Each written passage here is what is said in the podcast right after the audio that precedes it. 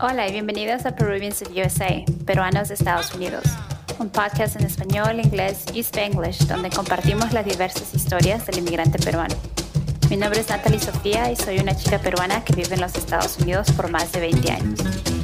Welcome to Peruvians of USA, the podcast in Spanish, English, and Spanglish where we share the diversity of the Peruvian immigrant experience. My name is Natalie Sofia, a fellow Peruvian living in the US for more than 20 years. So let's get started.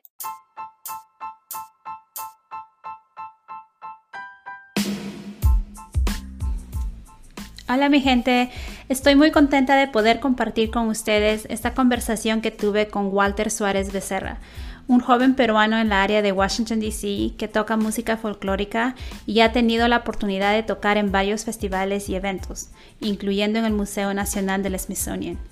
En este episodio comparto la primera parte de nuestra conversación, ya que conversamos de casi todo y por más de una hora. En esta primera parte, Walter nos cuenta sobre su niñez en Perú, por qué vino su familia a los Estados Unidos y hasta hablamos de South Park. Hablamos mucho de cómo hay más autoestima nacional en el Perú, pero todavía existe mucho racismo. Bueno, espero que este, este episodio les guste.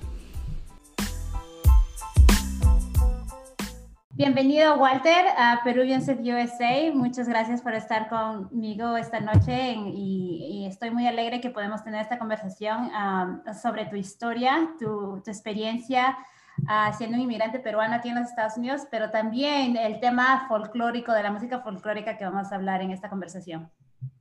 No, sí, muchas gracias de verdad por la invitación. Eh, de verdad, es, este es un proyecto que estás haciendo, me parece excelente. Es algo que se necesita, no más espacios en en el mundo virtual sobre, sobre los peruanos en el exterior, ¿no? Así que eh, muy contento de estar aquí contigo y gracias por la oportunidad. Bueno, entonces me gustaría que te presentes a nuestro público.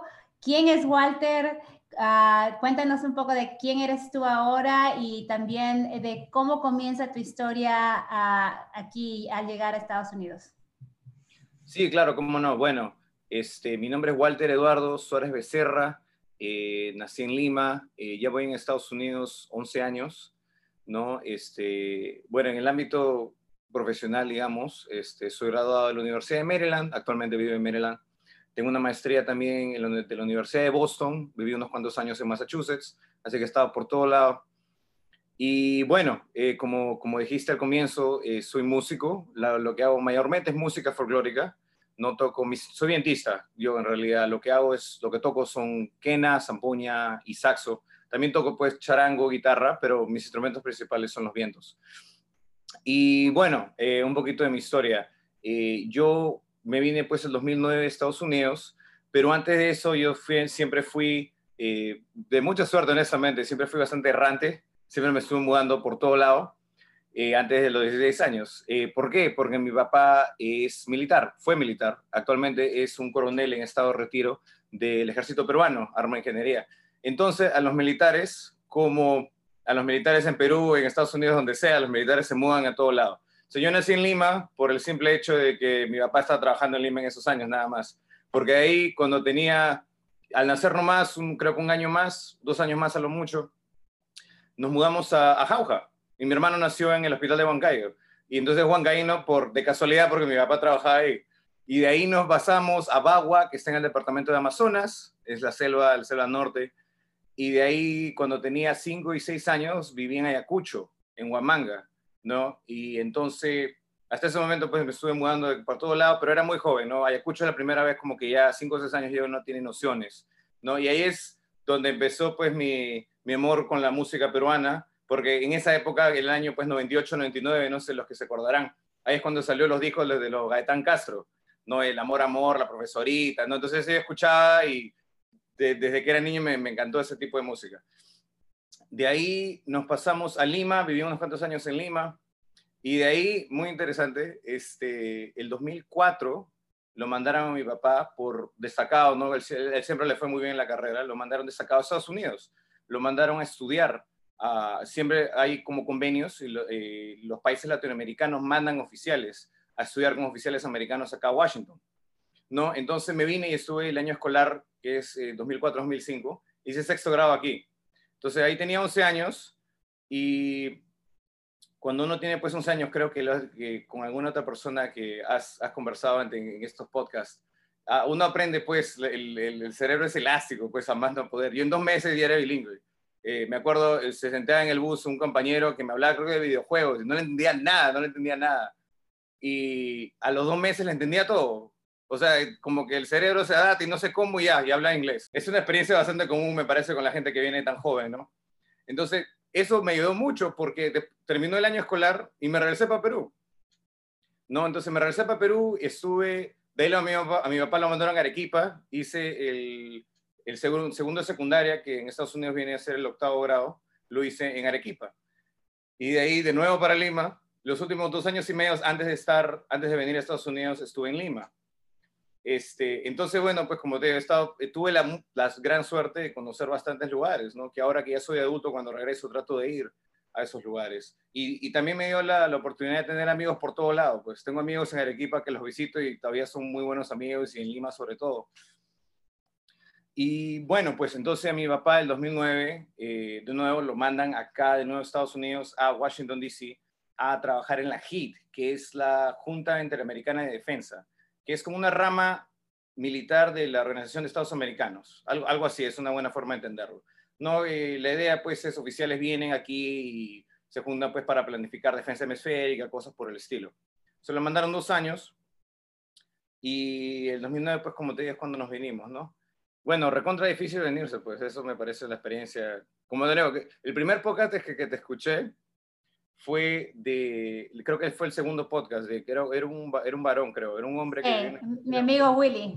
Sí, que se vino a los 19, creo, y lo que él, como él habló, igualito, la misma, o sea, venirse, dejar a tus amigos, toda la despedida, uy, no, terrible, no, dejar a la familia, porque acá, gracias a Dios, pues tengo unos tíos en Maryland, tengo unos tíos también en Nueva Jersey, pero la mayoría de mi familia está allá, pues mis, mis abuelos, mis tíos, no, mis mis amigos, ¿no? Que hasta ahora son muy buenos. A veces me escribo más con mis amigos de Perú que con mis amigos de acá.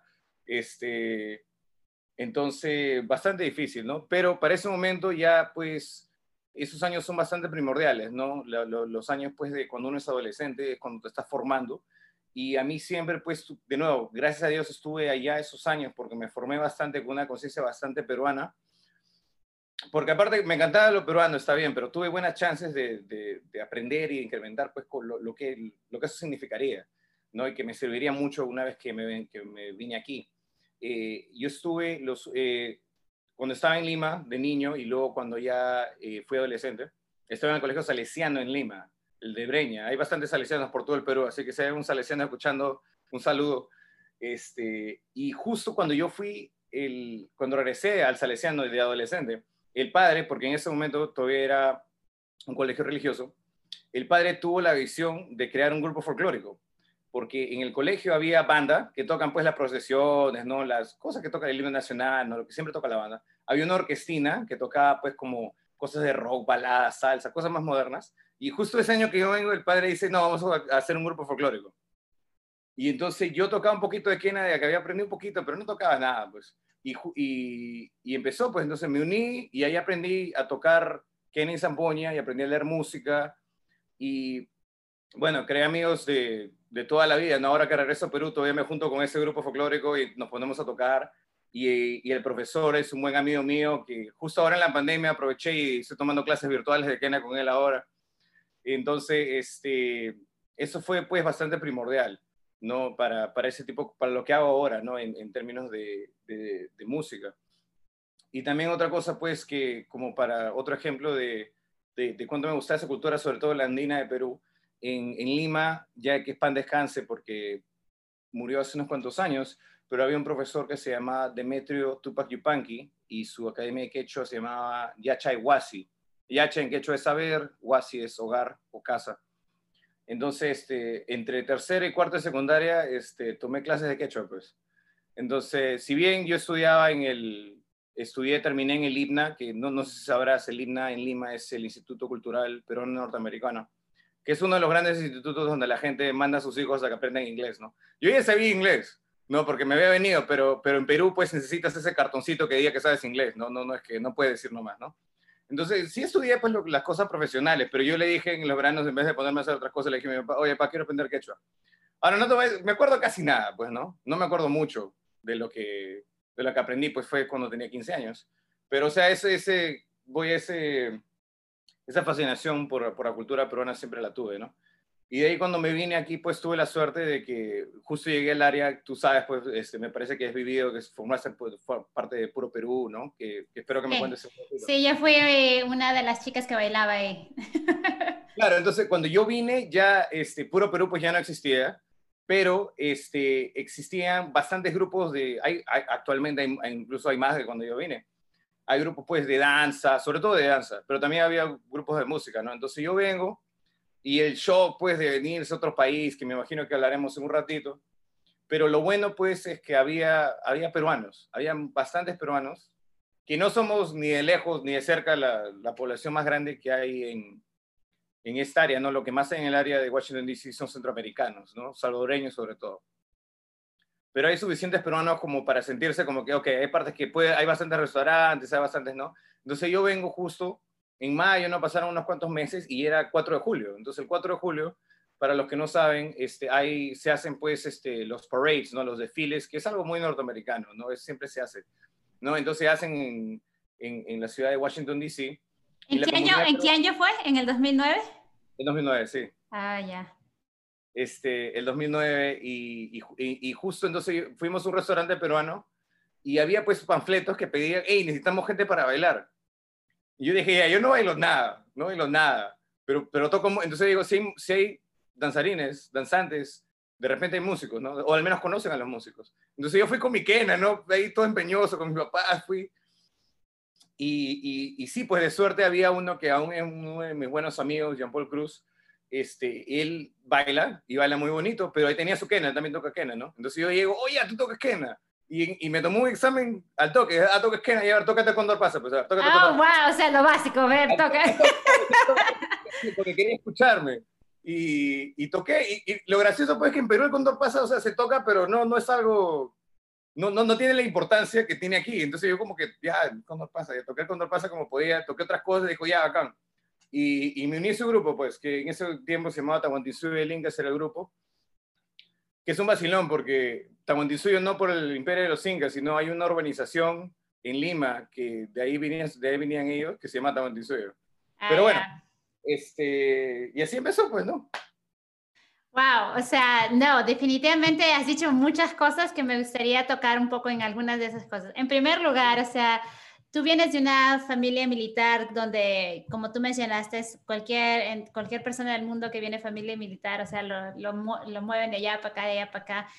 Y me parece que el haber conocido el interior del país, como que te hace ah, aún más orgulloso, aún más uh, aferrado a la cultura peruana. Y no sé si eso es algo que tú piensas que como que te ayudó a tener ese orgullo? Bueno, definitivamente me ayudó a tener un poquito más de conciencia que Perú no era Lima, pues. ¿no? Que es el, centralismo que tenemos y la hegemonía de los limeños es algo palpable y muy real y que sigue aquí en el exterior también. Eh, pero definitivamente sí, o sea, me, me, me, dio, pues me vio como otro mundo, sobre todo pues que los años formativos, ¿no? Cuando uno es niño, cuando uno es adolescente, vivir en Arequipa, que los arequipeños pues no pasan a los limeños, pues cualquier characato me va a decir eso, ¿no? Entonces yo era limeño y pucho, me hacían full bullying porque, porque yo era limeño ahí y este... Pero es bonito porque, como te digo, lo bonito era que, que tengo, o sea, si bien era difícil, ¿a qué niño le gusta? Tienes tus amigos y cada dos años te vas a otro lugar y tienes que de nuevo ser el nuevo y de nuevo hacer amigos, es, es difícil. Pero te adaptas, pues cualquier hijo militar te diría que te adaptas, así es la vida y al final pues es, es algunas experiencias muy bonitas.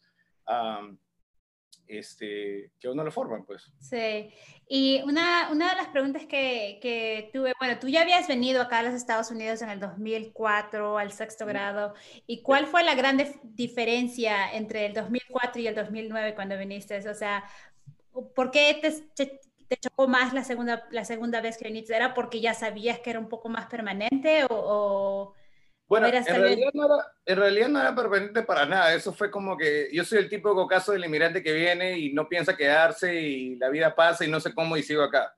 No, es, es, no fue planeado para nada. Fue el, en realidad, bueno, ahorita respondo tu pregunta, pero en realidad lo que pasó fue que vinimos pasaron los dos años, entonces yo justo vine, porque en, Perú, pues, como sabes, es hasta quinto secundaria nada más. Y justo vine para empezar, pues, lo que sería 11th grade, ¿no? El onceavo grado que vendría a ser quinto secundaria. Pero acá hay sexto secundaria, ¿no? Entonces hice los dos años y justo, pues, ya se acababa. Entonces mi papá dijo, bueno, tenemos que regresar. Y yo mi idea al comienzo era, este, regresar a Perú, pero oye, mira, estoy acá, ¿tú crees que pueda sacar un título acá? ¿Tú crees que me puedo quedar y primero voy al college, que fui al, yo fui a un community college, y de ahí me pasé a la Universidad de Maryland. Y la idea pues era, este, al comienzo, ¿no? Mi título y regresarme a Perú. Pero de hubo pues complicaciones con la inmigración y tú sabes, pues eso se complica un poco. Terminé quedándome más y de ahí pues, este, me enamoré, estoy casado y sigo acá, pues. No, ah. entonces, estoy acá y, probablemente me quede acá mucho más tiempo. pero, este, regresando un poquito a la, pregunta que me hiciste sobre la diferencia. Bueno, cuando uno viene niño, pues, o sea, sí, te, te asombran ciertas cosas, claro que sí. Este, pero también pues eres niño, como que te, te, te, adaptas relativamente, me adapté relativamente rápido, sí, pues era peruano, lo que quieras, pero me vacilaba pues, este, otro idioma, tener amigos, pues, que eran muy distintos, ¿no?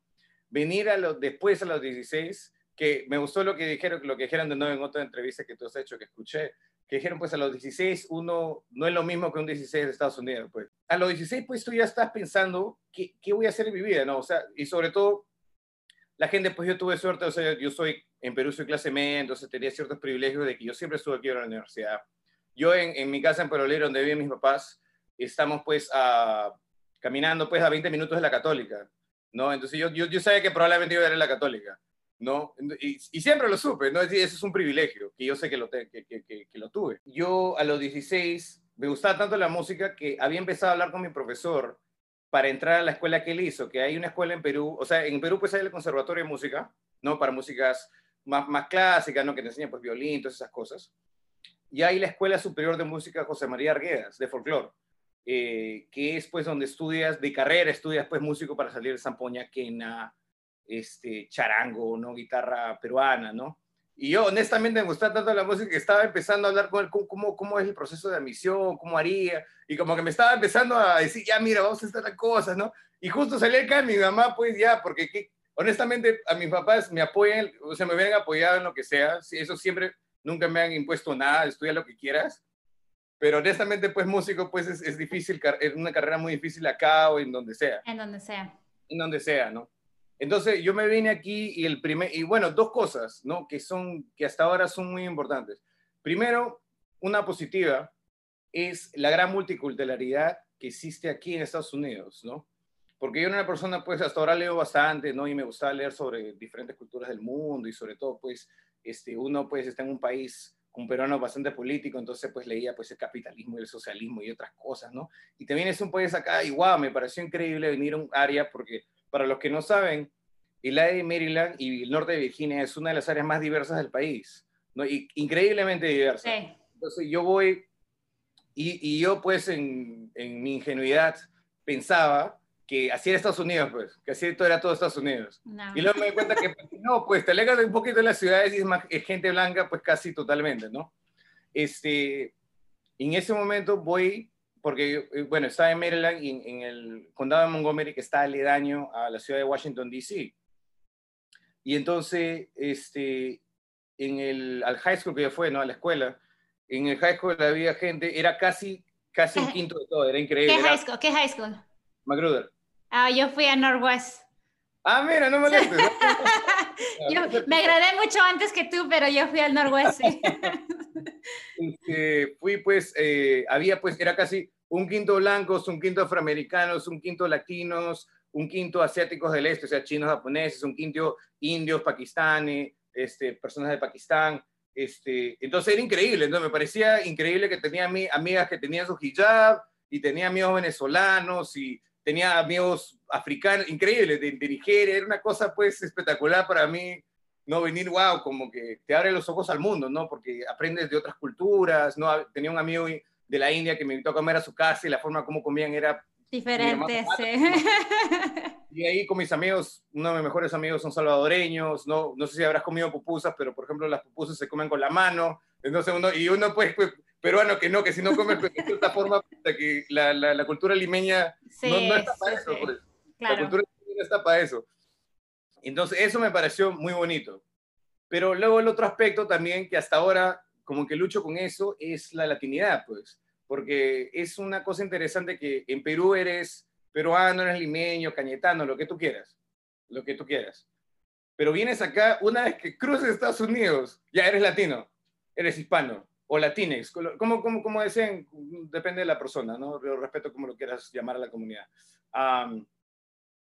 pero eso es muy, es muy interesante porque eso viene con un bagaje un contexto cultural que tuve la suerte, pues, en mi maestría estudiar bastante de eso, ¿no? Y, y es, y, pero desde siempre, como me chocó, pues, porque o sea, uno viene peruano y luego acá, no, ya, entonces te, te junta con todos y, y, tiene, pues, como digo, pues un contexto histórico y un contexto cultural que, que, que, se te impone como persona, que no siempre va con nosotros, pues, porque si bien es innegable que hay algo que tenemos cosas en común, la más importante siendo el lenguaje, obviamente, ¿no? Es, es bacán venir a otro país me acuerdo, y hablar, pues encontrar un amigo venezolano, oye, ay, empezamos a hablar en castellano, que si bien me parece que todos los peruanos la pasan, sobre todo, a solo que pues que estés en Nueva Jersey, de repente que la concentración es mayor, pero tienes que aprender a hablar pues un castellano bien neutral, pues, porque nadie te entiende, si hablas como Perú, nadie te entiende. Nadie te va a entender, pues tenía una amiga de Paraguay que me nada, no, no hacen nada. Y, es más, tuve que aprender las jergas de los salvadoreños, porque como era, era la mayoría de los que son latinos, sí este, yo no hablo como ellos, pero al menos tenía que entenderles. y, al comienzo me quejaba de las palabras raras que tenía, pero honestamente Perú tiene más palabras raras para ellos. Pues. Sí, claro. A mis amigos salvadoreños les decía, pues, por ejemplo, pata. Hoy tú eres mi pata, pucha, que se matan de risa. Pues, ¿no? este, eso como que, ah, de nuevo, es, es, es una identidad que definitivamente existe y es hay algo ahí, ¿no?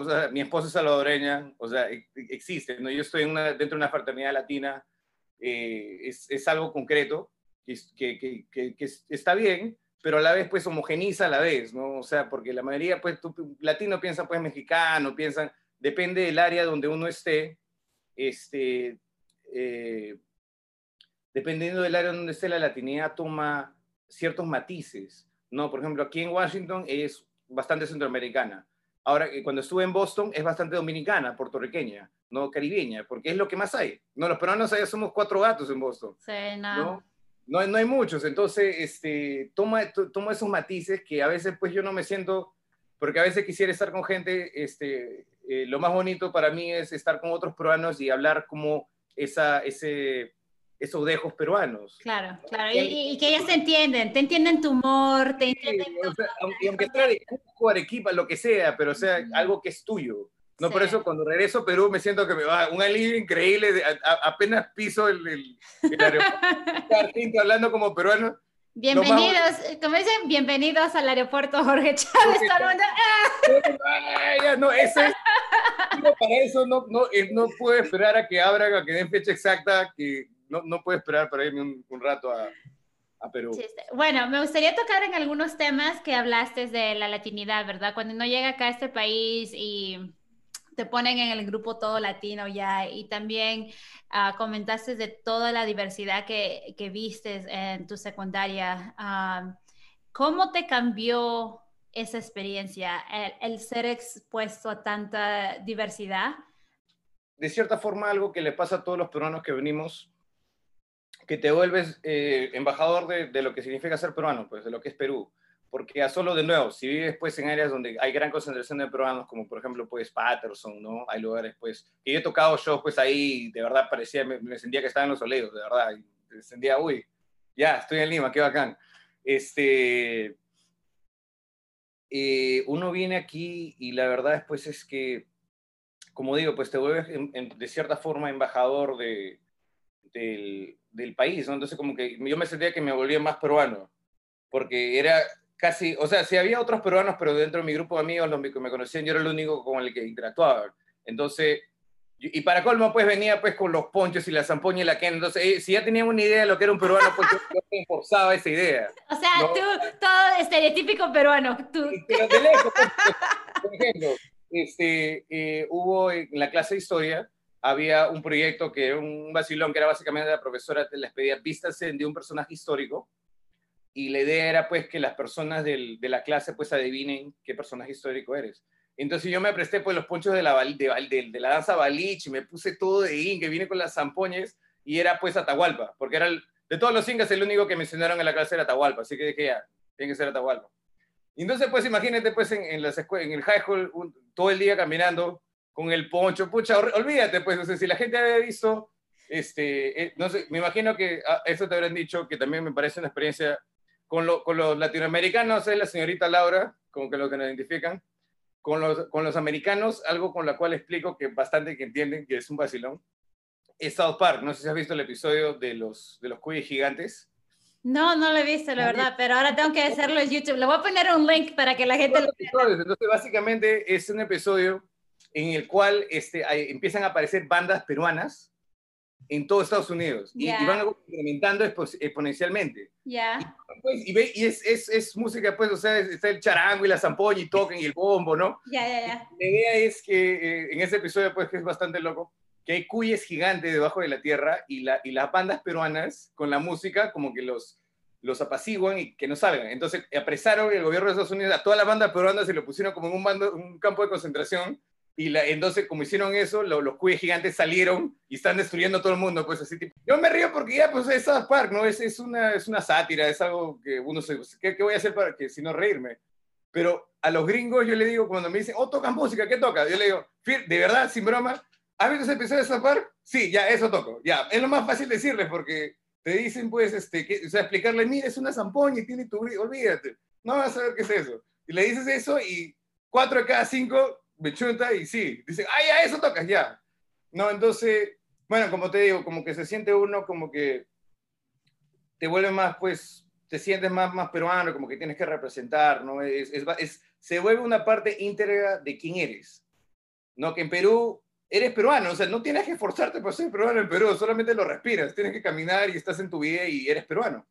Pero afuera, pues se vuelve una parte importante de quién eres, o sea, fuera de que yo fuera músico y haga lo que sea, se vuelve, pues, lo que comes se vuelve importante, que, que, que, que, si tomas Inca Cola no, que si ceviche no, que si vas a tal show, que si escuchas ese bayón, se vuelve importante, que en Perú después, o sea, escuchas solamente heavy metal, escuchas solo salsa de Puerto Rico, igual eres peruano, o sea, no, no, no, hay, no hay gran no, es, eso para mí fue, fue quizá lo más, lo más este, interesante, ¿no? Pero como te dije, de Perú ya era bastante propenso a esas cosas, ¿no? O sea, quería aprender qué he hecho, paraba con mis zampoñas por todos lados, ¿no? Voy a compartir algo contigo y quiero que me, ah, quiero saber lo que tú piensas. Yo soy mayor que tú, ¿no? Uh, por unos años. Yo vine aquí a los Estados Unidos a mitad de los 90. Yo vine cuando tendría 10 años por ahí. Y cuando yo estaba en Perú, uh, yo, yo, mi familia es uh, de provincia. De, ellos vienen de Huancayo, vienen de, um, de Cajamarca. Y ah, yo, sí, y yo me acuerdo que me acuerdo que cuando mis tíos trabajaban, escuchaban mucha música folclórica de, de Cajamarca. Y yeah. sabes, siendo uno joven allá, un niño, ay, qué fastidio, ponen música de guayno. Entonces, eh, yo me acuerdo esas, cosas que decíamos con mis primos. Yo decíamos, ay, el tío otra vez con su guayno, dice, ¿no? Y de ahí también eh, me acuerdo de la chicha cuando subíamos a los, subíamos a los micros, a, las, a las combis. Claro la chicha, ya, bueno, vengo acá a Estados Unidos, llega el, 2008, 2009 y comienza, creo, la explosión de la cumbia peruana, que, que, hasta los pitucos, digamos, ¿no? Los pitucos comienzan a, ah, sí, la cumbia, que la cumbia, que, que el abuelo se murió, que, que eso, sabes, que... No. Y, sí, y entonces, eh, para mí fue como una, algo me sorprendió mucho porque yo de la realidad que yo viví hace 10 años antes de, ese, de, esa etapa, donde que la chicha era para la gente del pueblo, la gente de recursos bajos, que la música folclórica esos son para los provincianos, o digámoslo como lo dicen en Perú, para los serranos, ¿no? Mm. Entonces, ese cambio, no sé si tú lo notaste, tú, tú, eres más joven, tal vez no sé si sí o no, um, pero ¿qué, ¿por qué? ¿Qué piensas de ese cambio y qué, qué piensas que fue que causó o hubo esa explosión de que ahora somos ah, tal vez muchos más orgullosos, no solamente para los peruanos que estamos aquí en Estados Unidos, porque ah, muchos lo han dicho, ¿no? que cuando tú escuchas una música peruana, ya, eh, como tú lo dijiste, el cóndor pasa en Perú, ah, escuchaste el cóndor pasa, pero acá te llega diferente. Bueno, qué bonito que me cuentas lo de Cajamarca. Mi abuelo, de parte de mamá, es de Cajamarca, que en paz descanse. Este, mi abuelo, de parte de papá, es de Arequipa, que en paz descanse. O sea, mi familia viene de todos lados. Eh, la familia de mi papá es de Cañete, este, que creo que debí mencionar antes. Eh, pero bueno, este, lo que va a ese orgullo ser, definitivamente, pues, ha habido un cambio eh, palpable, ¿no? De, de, cómo los peruanos nos vemos a nosotros mismos, ¿no? Antes, pues, la expresión esa, pues, este, soy peruano y, este, eh, no, este, lo que nací, algunos nacen con suerte, los demás nacimos en Perú. No, había, hay frases, hay frases así, tú sabes que hay otras frases así. Entonces, este, la autoestima nacional ha subido bastante bastante, bastante, pues en los 2000, en los años pues de 2010 para arriba, palpable, ¿no? Que sí, yo era, era joven, pero me daba cuenta de eso, ¿no? Lo, como que el peruano pues tiene que, lo de la comida, pues empezamos a ganar cosas gastronómicas, que Machu Picchu, ah, el Machu Picchu pues en los, no me acuerdo qué año de los 2000, este, se volvió pues maravilla del mundo oficialmente, no más orgullo en, en, lo, en, lo, que somos en términos no este, musicales, artísticos, no, definitivamente. Eh, incluso pues la reapropiación de la palabra pues cholo, ¿no? Ahora pues ya no, no tiene tan, bueno, depende cómo se use, pero ya no tiene pues esa, esa puramente de ser algo despectivo, ¿no? Entonces, definitivamente ha cambiado desde cuando yo era niño, me acuerdo, claro, claro que sí.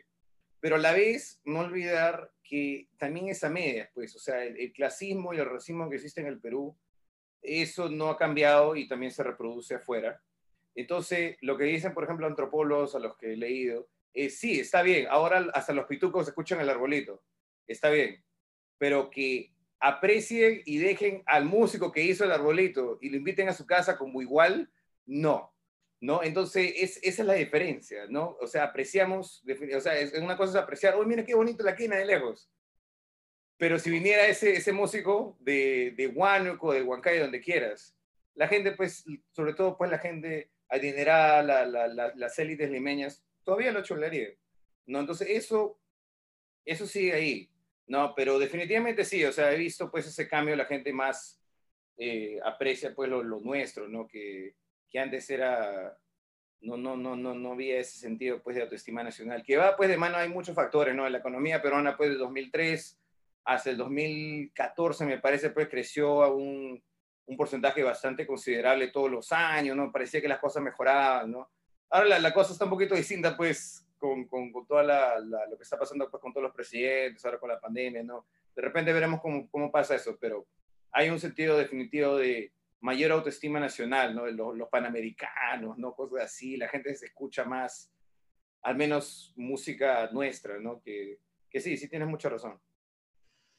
Sí, es algo que, que en verdad me impactó, pero a la misma vez me, me gustó mucho que ahora la gente esté un poco más abierta a, apropiarse de, lo, de nuestra, no de apropiarse, pero de apreciar nuestra cultura, nuestra música, pero pienso que igual que tú en que invitar, o sea, que, que, que, lo traten como con respeto, como una persona, una, una, una persona humana, o sea, todavía falta mucho de eso, ¿no? No, pero... falta mucho, y eso es algo pues que, o sea, el racismo lo tenemos tan presente en Perú, es como un aire que respiramos, que ni te das cuenta, pues, porque tú en Perú me decís, oye, tú eres racista, ¿qué voy a ser racista yo, por favor? Y de ahí me vine yo, mira, yo, que estudié quechua, que me encantaba la quena, me ponían con un músico, un guitarrista criollo, y lo trataba, oh, como está señor, con mucho respeto.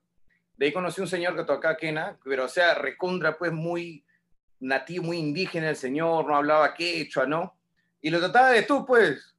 Imagínate, o sea, una cosa, y, y ni la pensabas, porque obviamente, pues, el señor era, pues, lo que en Perú eh, lo llamaríamos, pues, un cholito, que, que, que, que voy yo persona, pues, ¿no?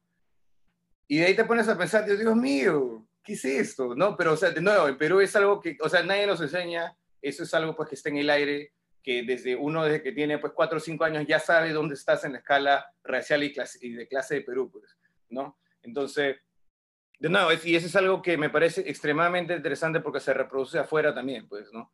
La, la, la, la comunidad peruana no, los peruanos no dejamos de ser peruanos en ese sentido afuera. Eh, y me, me, gusta que acabas de decir eso, que, que, se reproduce afuera, porque de nuevo, o sea, yo, o sea, yo te estoy hablando de cuando yo vine más de hace 20 años atrás, o sea, que en los 90, ¿verdad? Y tú comentaste que tú vienes de una familia de clase, de clase media, y yo cuando recién vine a este país, conocí a un chico que su papá era militar. Eh, eh, creo que él estudió en el Leoncio Prado, en la escuela Leoncio Prado, y era bueno, no sé si describirlo como pituco, pero era pituco, era clase media, o sea, tenía dinero en Perú, su papá era, creo, embajador o algo así, que había venido. Ah, no, sí, sí. media. no sé si era embajador, pero era algo así, tú sabes, del consulado, no sé. Ya, bueno, para darte un contexto, yo crecí en Pamplona Alta, en Lima, afuera de Lima. No sé si conoces Pamplona Alta, no sé si conoces San Juan de Miraflores. Sí, es, San Juan Sí, es, es, es ¿cómo, le, ¿cómo le describía? Es un, un, antes decían pueblo joven, creo, pero no. Sí, esta era la palabra pueblo joven, sí, esa es la palabra que a, a veces todavía se usa. Ya, bueno, pueblo joven, pero es una zona donde no, no es así, no es surco, no es Miraflores, ¿no? Ya, no. bueno, yo me acuerdo, vine a este país, era niña, y, y este chico, uh, muy fácil se le hacía marginarme porque había esa diferencia clasista. Pero una de las cosas que yo aprendí, y no sé si él lo aprendió, y, y creo esa es mi pregunta a ti, porque tú, tú te describiste que venías de una clase más social, de clase media, yo aprendí que yo y él, a pesar de que en Perú éramos de diferentes clases económicas, yo y él aquí somos iguales. Yo y él aquí estamos en el mismo colegio, estamos en el mismo grado, yo creo resaltaba más en el colegio que él, Uh, entonces, y eso como que, eso es lo, tal vez lo bonito que yo aprendí aquí en Estados Unidos, o sea, de, del potencial de que todos los inmigrantes, no, tal vez no es la situación de todos, pero todos comenzamos iguales. Y, y aquí tú puedes, con empeño y trabajo, hay otras cosas, tú sabes, económicas y sociales que, que lo hace difícil, pero si tú trabajas, te empeñas, o sea, puedes sobresalir y, y me gustó mucho saber de que tener esa lección de que, mira, este chico en Perú pudo hacer lo que él quiera, su familia, dinero, pero acá yo y tú y yo somos iguales. Entonces, no sé si tú pasaste por eso o, o, no sé, tal vez no, pero a ver, cuéntame algo o algo así. No, estoy, estoy extremadamente de acuerdo. Ese es un punto que definitivamente también mi familia en Perú y mis amigos acá que no son peruanos les digo siempre.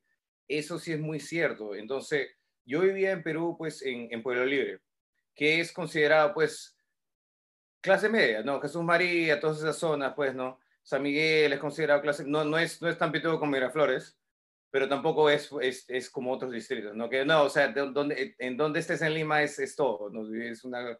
Que bueno, acá también, ¿no? Si vives en ciertas partes también eres más, tienes más plata que en otros lugares, pero tienes ese contexto, pues, de, de clase, ¿no? Definitivamente. Este, sí, y yo te di cuenta cómo, y, y me pare, eso me pareció muy bueno, porque te digo, yo siempre tenido un poquito ideas, pues, de, de que todos somos iguales, no iguales, pues, de, de, o al menos sentía que las tenía, como te digo, pues, yo incluso, pues, o sea, tenía esas tendencias de racismo, siendo joven, ¿no? Que, que uno trabaja durante su vida para, para, dejar de ser así, ¿no? Este, que es algo positivo, me imagino, pues, de Estados Unidos, como la historia racial de este país, como que te pone ya, mira, acá está, no, no, no, que lo respires, acá está, ¿qué vas a hacer? ¿No? Este, y eso de salir antes me pareció eh, eh, casi, no voy a decir porque si, si, si, tu amigo, o bueno, si tu compañero pues era embajador, de repente era pues eh, algo con el consulado, pues me parece que la situación era distinta, pero sí porque, por ejemplo, no como un peruano, pero como uno de mis mejores amigos, él es de El Salvador. Y allá vivía pues incluso peor en lo que Perú pues consideraríamos barriadas, ¿no? Eh, entonces, él cruzó la frontera, pucha, su, su una, o sea, la, una historia terrible. Pero la familia llegó aquí, logra, lograron estar aquí.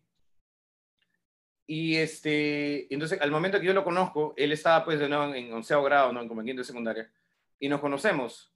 Y o sea, vivimos pues de un mundo totalmente distinto, ¿no? Yo vivía pues de nuevo clase media de un país que, sin olvidar que Perú comparado con otros países, pues venimos con más normalmente, eso son las estadísticas de, de, estudios, muchos estudios que hay en términos latinoamericanos, los peruanos venimos pues con más educación, en términos de, de cuántos años has terminado de escuela, ¿no? Si has terminado la secundaria, después de universidad.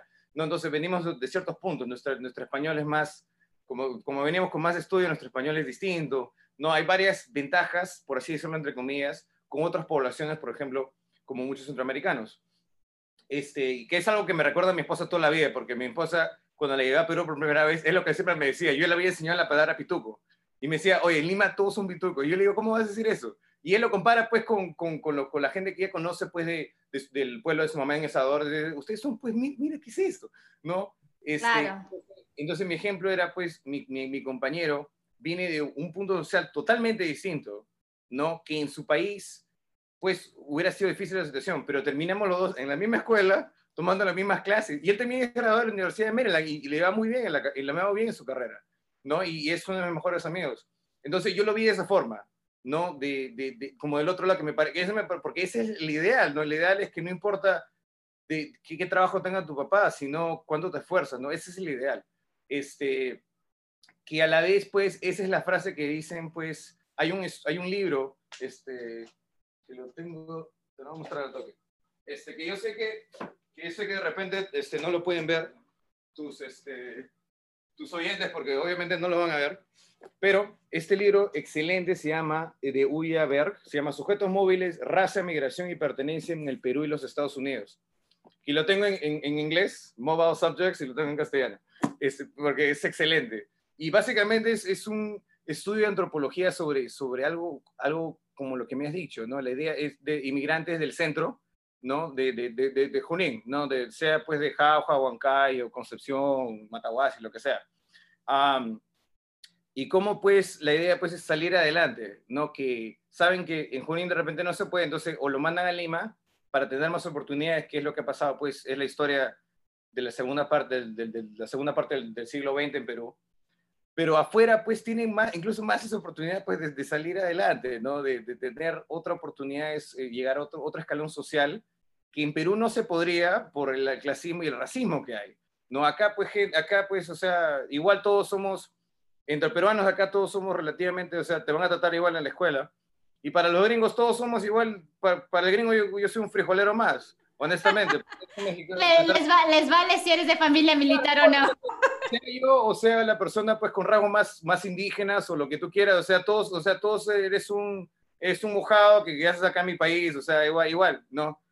Entonces, sí, no, definitivamente de acuerdo. Eso sí es algo que les deja a las personas eh, un poquito como que salir de esas barreras que en Perú no se podría, pues por el sistema social que tenemos. Eso es muy, concuerdo. Sí, y una cosa que quiero comentar para la audiencia que tal vez no, no tenga el contexto de Centroamérica, una de las razones por qué ah, la educación, cuando lo comparas a las, a, las, personas de Sudamérica, es por la, las guerras que tuvieron en los años 80, 70, o sea, que fue que devastó todo el pueblo que evitó que mucha gente terminara su colegio o su primaria. Entonces es por eso que a veces yo también lo noté cuando vine al área de Washington, D.C., que alguna, que la comunidad centroamericana eh, no tenía el, mismo nivel de educación y era por todas esas guerras que hubo en Centroamérica, en El Salvador, en Guatemala. Entonces...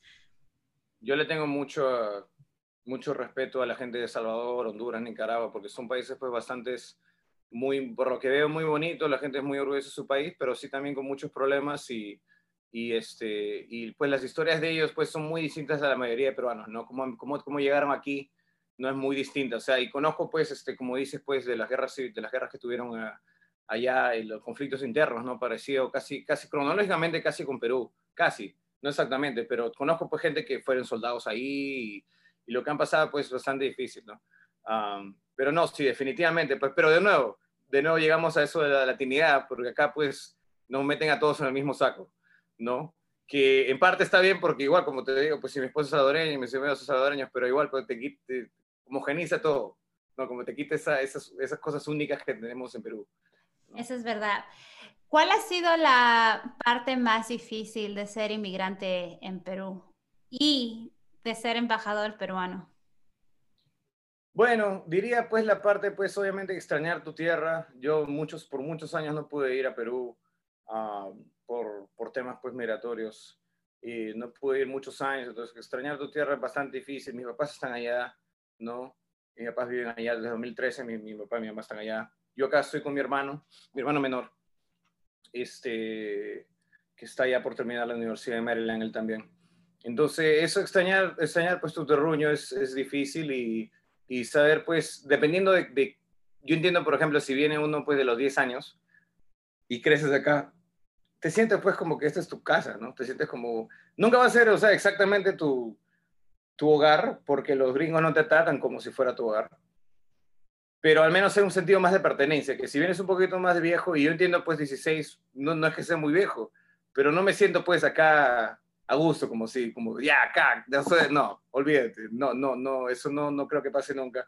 Entonces te sientes como fuera de lugar, es, es muy normal, una experiencia normal inmigrante, sobre todo porque cómo te vas a sentir, cómo vas a desarrollar un sentido de pertenencia a un lugar cuando ves pues todo el racismo que existe, ¿no? Ah, es una experiencia a los latinos es algo muy normal experimentar como mínimo lo que se llaman pues las microagresiones, ¿no? Cositas pues, uy, ¿cuántas veces pues la gente estoy caminando por ahí y piensa pues que soy el que trabaja en McDonald's, el que trabaja en Home Depot, porque estoy ahí parado nomás, ¿no? Entonces, ¿cómo a sentir pues pertenencia a un lugar así? No, es, es difícil. Eh, que uno crea pues relaciones con, y amistades, ¿no? Con, con gente definitivamente. He conocido pues, tengo amigos excelentes aquí, eh, aquí en Boston, en todos lados, sobre todo por mi fraternidad que venía, o sea, por, por más de que las cosas, los, eh, las, los problemas que tenga con, con, con, la identidad latina, este, estoy en una fraternidad latina y, y, esa fraternidad me ha dejado conocer gente por todo lado. Eh, bueno, un poquito para los que no saben qué es una fraternidad, este, eh, las fraternidades es algo, son como clubes que existen en las universidades de Estados Unidos, que, este, bueno, casi desde su concepción, o sea, van de siglos, pero si es que han escuchado algo, normalmente pues se escucha cosas pues que se van de fiesta y cosas así, ¿no? Que hacen cosas. Este, hay fraternidades y también para mujeres que se llaman sororities, que son este, enfocados también en, ciertas, eh, en ciertos grupos. ¿no? Por ejemplo, hay afroamericanas que ya tienen más de 100 años y las latinas empezaron más o menos en los 70, después de los movimientos de los 60, cuando ya empiezan a ir más latinos. Entonces, yo estoy en una de ellas y te da pues una, una red de latinos por todo Estados Unidos, ¿no? Yo he ido, por ejemplo, a una, una, conferencia, me fui una vez a Atlanta y no conocía a nadie y, mandé un mensaje a la fraternidad, hey gente, estoy en Atlanta, ya, quédate en mi casa, no lo conocí este caso mexicano, ya, bacán, y me llevó por todo Atlanta y me dio a comer y excelente, ¿no? Entonces, si algo pues uno crea, pues obviamente pues echa raíces de cierta forma, pero pero definitivamente uno siempre, yo al menos, yo, o sea, a gusto me siento pues en Perú, ¿no? Cuando estás con, con tu gente. Y también reconozco, y eso gracias a Dios por todo lo que he estudiado, que he tenido la suerte de estudiar, este, que es en parte pues por mi privilegio, pues, porque en Perú yo soy Walter, ¿no? En Perú yo soy una persona educada, en Estados Unidos para colmo, y, y que vive pues en Pueblo Libre, pues, ¿no? O sea, en Perú a mí nadie me va a cholear, es, esa es la cosa. Acá acá soy un mojado más, ¿no? Es, esa es la cosa, esa es la diferencia, ¿no? Este, que yo reconozco que, que, que, si mi situación, si tuviera otro color de piel, de viniera de otro lugar, de repente no me sentiría así, de repente me sentiría, oye, pues ya, ¿qué me importa? No? Si igual me tratan más allá, acá al menos puedo tener una casa o algo, ¿no? Entonces, depende bastante de la situación de uno.